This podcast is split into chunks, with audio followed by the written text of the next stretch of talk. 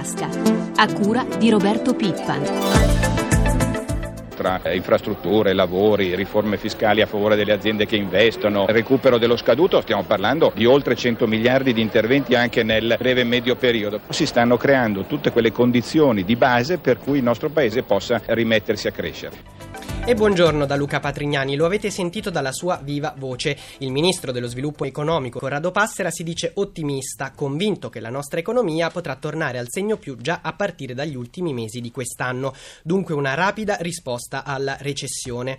Noi ne parliamo con il nostro primo ospite di oggi, l'economista Carlo Della Ringa. Buongiorno professore. Buongiorno a lei e agli ascoltatori. Allora, condivide questo rinnovato ottimismo sulle nostre prospettive? Le previsioni del governo parlano di una ripresa verso la fine dell'anno, però ricordiamo che ci sono istituti di ricerca, soprattutto il Fondo Monetario Internazionale, che formulano previsioni meno ottimiste, anzi più pessimiste rispetto a quello che sta già andando l'economia. Ecco, c'è da dire che anche se queste previsioni sono forse più credibili, il governo ha in mano gli strumenti eh, per eh, dimostrare che invece è in grado di fare meglio. Ecco, quindi si tratta solo di aspettare e di capire se il governo sa usare bene questi strumenti per invertire una tendenza che altrimenti ci porta a un segno meno anche l'anno prossimo. Ecco, a questo proposito c'è al centro dell'attenzione del governo ora il tema del taglio delle spese, ne ha parlato il ministro Passera, ne ha parlato il titolare dei rapporti con il Parlamento Giarda, che tra l'altro è responsabile della cosiddetta spending review, l'operazione di revisione della della spesa pubblica per ridurre i costi inutili e le duplicazioni. È una partita difficile, Giarda ha ammesso che ci sarà bisogno di una task force, una squadra speciale capitanata da Palazzo Chigi, anche perché da molti ministri arrivano delle rigidità, delle eh, tensioni su questo tema perché c'è preoccupazione per ulteriori tagli. Lei cosa ne pensa? Se non sia successo in questa partita torna a rischio l'obiettivo del pareggio di bilancio? Ecco uno strumento da usare, ma deve dare anche dei risultati nell'immediato, altrimenti è a rischio il pareggio di bilancio del 2013. Ora penso che in un primo momento la spending review si concentri su risparmi che possono fare le amministrazioni centrali, cioè i ministeri che rappresentano una quota non maggioritaria della spesa complessiva, poi ci sono le regioni, la sanità, i comuni, però sarebbe un segnale molto importante dare il buon esempio per capire che è possibile andare avanti in questa direzione. L'idea di fare un task force è molto utile perché dà l'idea di un impegno di tutti e non solo di un solo ministro, insomma la cosa è molto importante, tutto il governo deve impegnarsi in questa direzione. Altro tema importante per la crescita è il lavoro, la riforma del lavoro sempre in primo piano. Oggi il ministro Fornero a Torino incontrerà i lavoratori della Lenia per spiegare la riforma, un incontro che però ha diviso i sindacati e sollevato nuove polemiche. In un flash lei cosa ne pensa? Fa bene Fornero a fare questo incontro? Ma se questa visita è inserita in un percorso di soluzione dei problemi, che ce ne sono tanti sulla riforma del lavoro, gli esodati, ci può anche stare. Forse poteva essere un'occasione per pretendere che l'invito fosse formulato non solo da un sindacato, la fiamma da tutti i sindacati, perché così rischia di provocare ulteriori tensioni. Chiarissimo, grazie allora al professor Carlo Della Ringa per essere stato con noi. Buona giornata. Buona giornata a voi tutti. Abbiamo accennato al tema degli esodati, parola che ormai conosciamo benissimo, quei lavoratori che per accordi collettivi o individuali sono usciti dal mercato del lavoro con forme di prepensionamento, ma che ora per effetto della riforma previdenziale Fornero si trovano in una sorta di limbo, senza stipendio e senza pensione.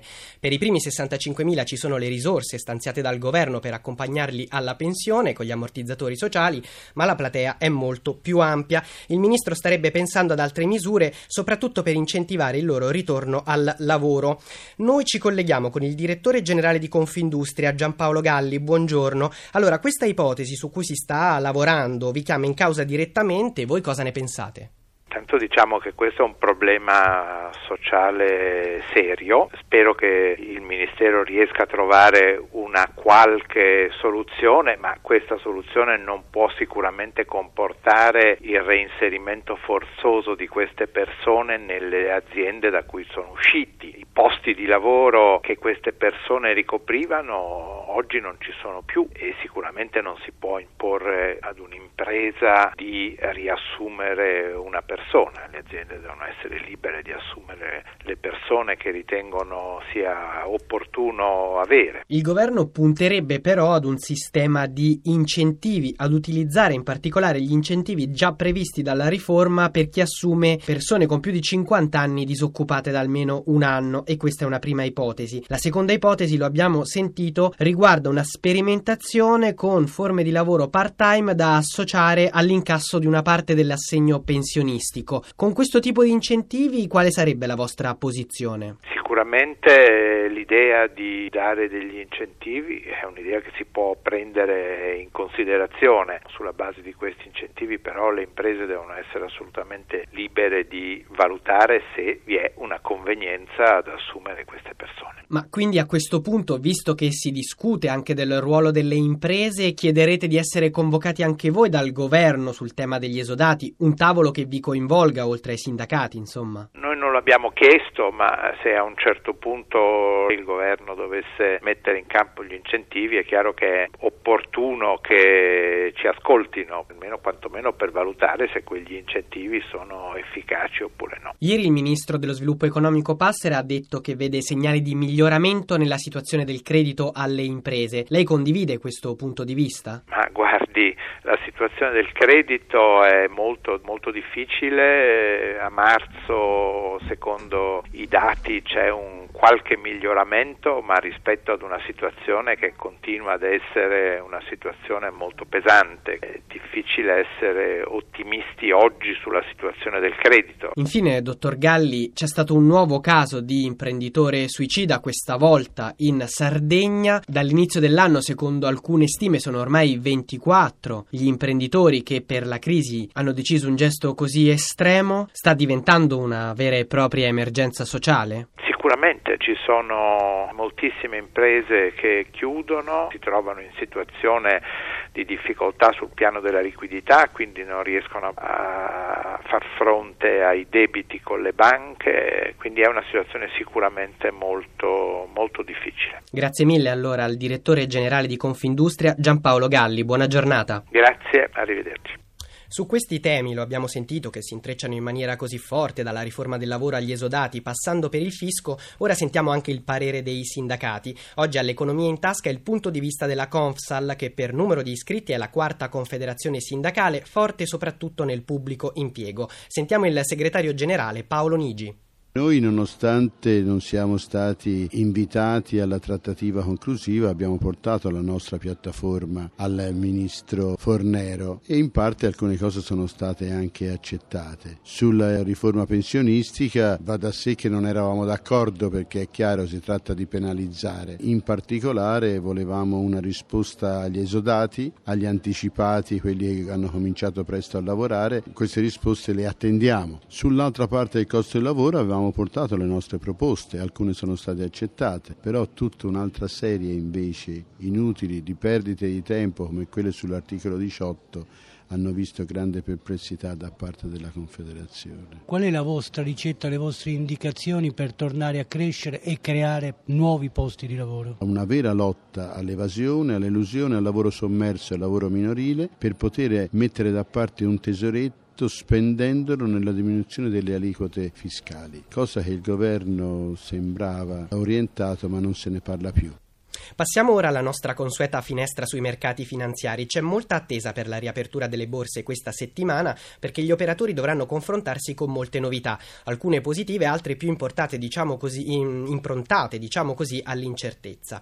Nel weekend infatti il Fondo Monetario Internazionale ha incassato nella riunione eh, di primavera a Washington, anche grazie al G20, l'aumento delle sue risorse finanziarie anticrisi, 430 miliardi di euro. Ma poi ci sono anche le notizie politiche, i risultati del primo turno delle presidenziali in Francia e la crisi politica in Olanda. Insomma, uno scenario complesso. Sentiamo allora quali sono le prime indicazioni che arrivano questa mattina dai mercati asiatici. Ci spiega tutto Marzio Quaglino dalla nostra redazione di Milano.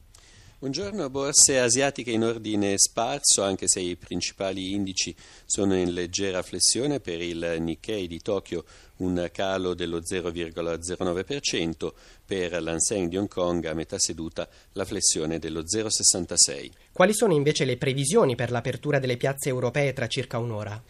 Diciamo che in questo momento i futures sugli indici sono in calo, in calo di mezzo punto percentuale, dunque può ancora succedere di tutto. Grazie dunque a Marzio Quaglino dalla nostra redazione di Milano per questi aggiornamenti sui mercati. Ora cambiamo argomento. La Commissione europea stima che la corruzione costi all'economia dell'Unione quasi 120 miliardi di euro. Lo stretto legame tra il rilancio dell'economia e la lotta allo sperpero di denaro pubblico è al centro del disegno di legge anticorruzione all'esame del Parlamento. Parlamento. Danilo Tolardo ne ha parlato con il professor Emanuele Emanuele, presidente della Fondazione Roma. La prassi della corruzione all'interno della pubblica amministrazione negli appalti pubblici produce degli effetti devastanti nell'economia, distrugge il mercato, creandone altri protetti e paralleli, altera la libera concorrenza, favorendo la selezione alla rovescia, devasta il mercato del lavoro, aliena gli investimenti produttivi, alimenta la filiera dell'illegalità fino ad arrivare alla criminalità organizzata e soprattutto riduce l'efficacia della spesa pubblica. Ma quali sono gli elementi che consentiranno di ridurre la corruzione in Italia? Semplificare le procedure, agire con determinazione sui fattori che costruiscono il terreno favorevole alla diffusione, cioè tagliare quegli eh, appesantimenti della burocrazia che paralizza la fluidificazione del, del percorso economico. Ci sono delle potenzialità enormi in questo progetto. Io credo che tutto questo può risolvere sinceramente i problemi dell'economia attraverso una rivisitazione delle procedure che eh, semplificano eh, la possibilità del cittadino di ottenere ciò che ha diritto ad avere senza dover passare alle porche caudine de, delle richieste di terzi che attraverso questo tipo di intervento in qualche modo condizionano il riconoscimento dei diritti di ognuno di noi.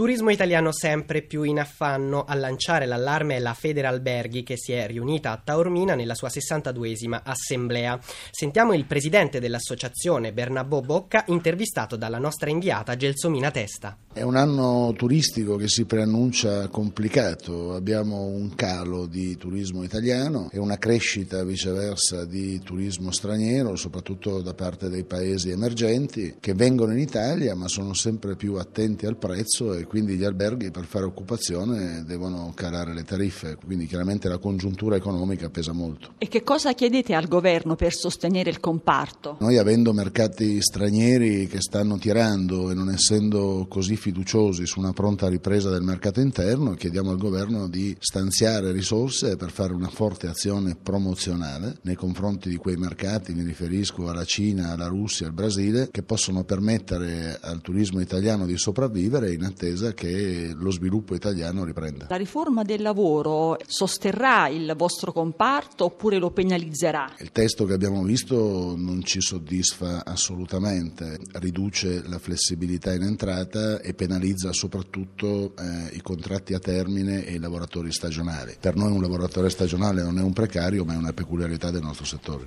Parliamo infine del settore agroalimentare, filiera corta per garantire ai coltivatori un guadagno adeguato e ai consumatori un buon prezzo e un buon prodotto. La pasta dal coltivatore al piatto senza passare attraverso grossisti e rivenditori è un primo esperimento equo e solidale tutto italiano che nei prossimi giorni approderà sugli scaffali di una nota catena di supermercati. Sentiamo Amalia Carosi.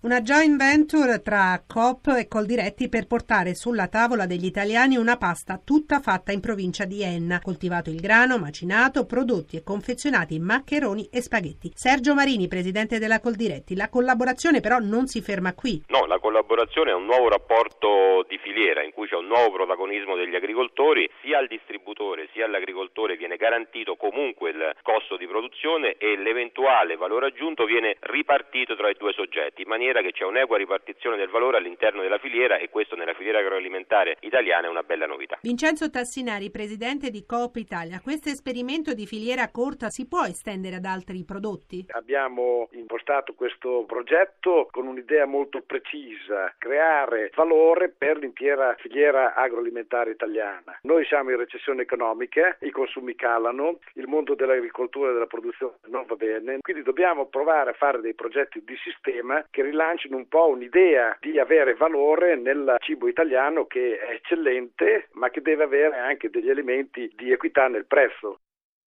La pagina economica finisce qui. Grazie a Francesca Alibrandi per l'assistenza al programma e a tutti voi ascoltatori per averci seguito. Io vi ricordo l'appuntamento con la finanza e gli investimenti con questione di borsa, la rubrica di Radio 1 subito dopo il GR1 delle 10. Per porre domande agli esperti è possibile chiamare il numero verde 800 555 941 dalle 8.30 alle 9.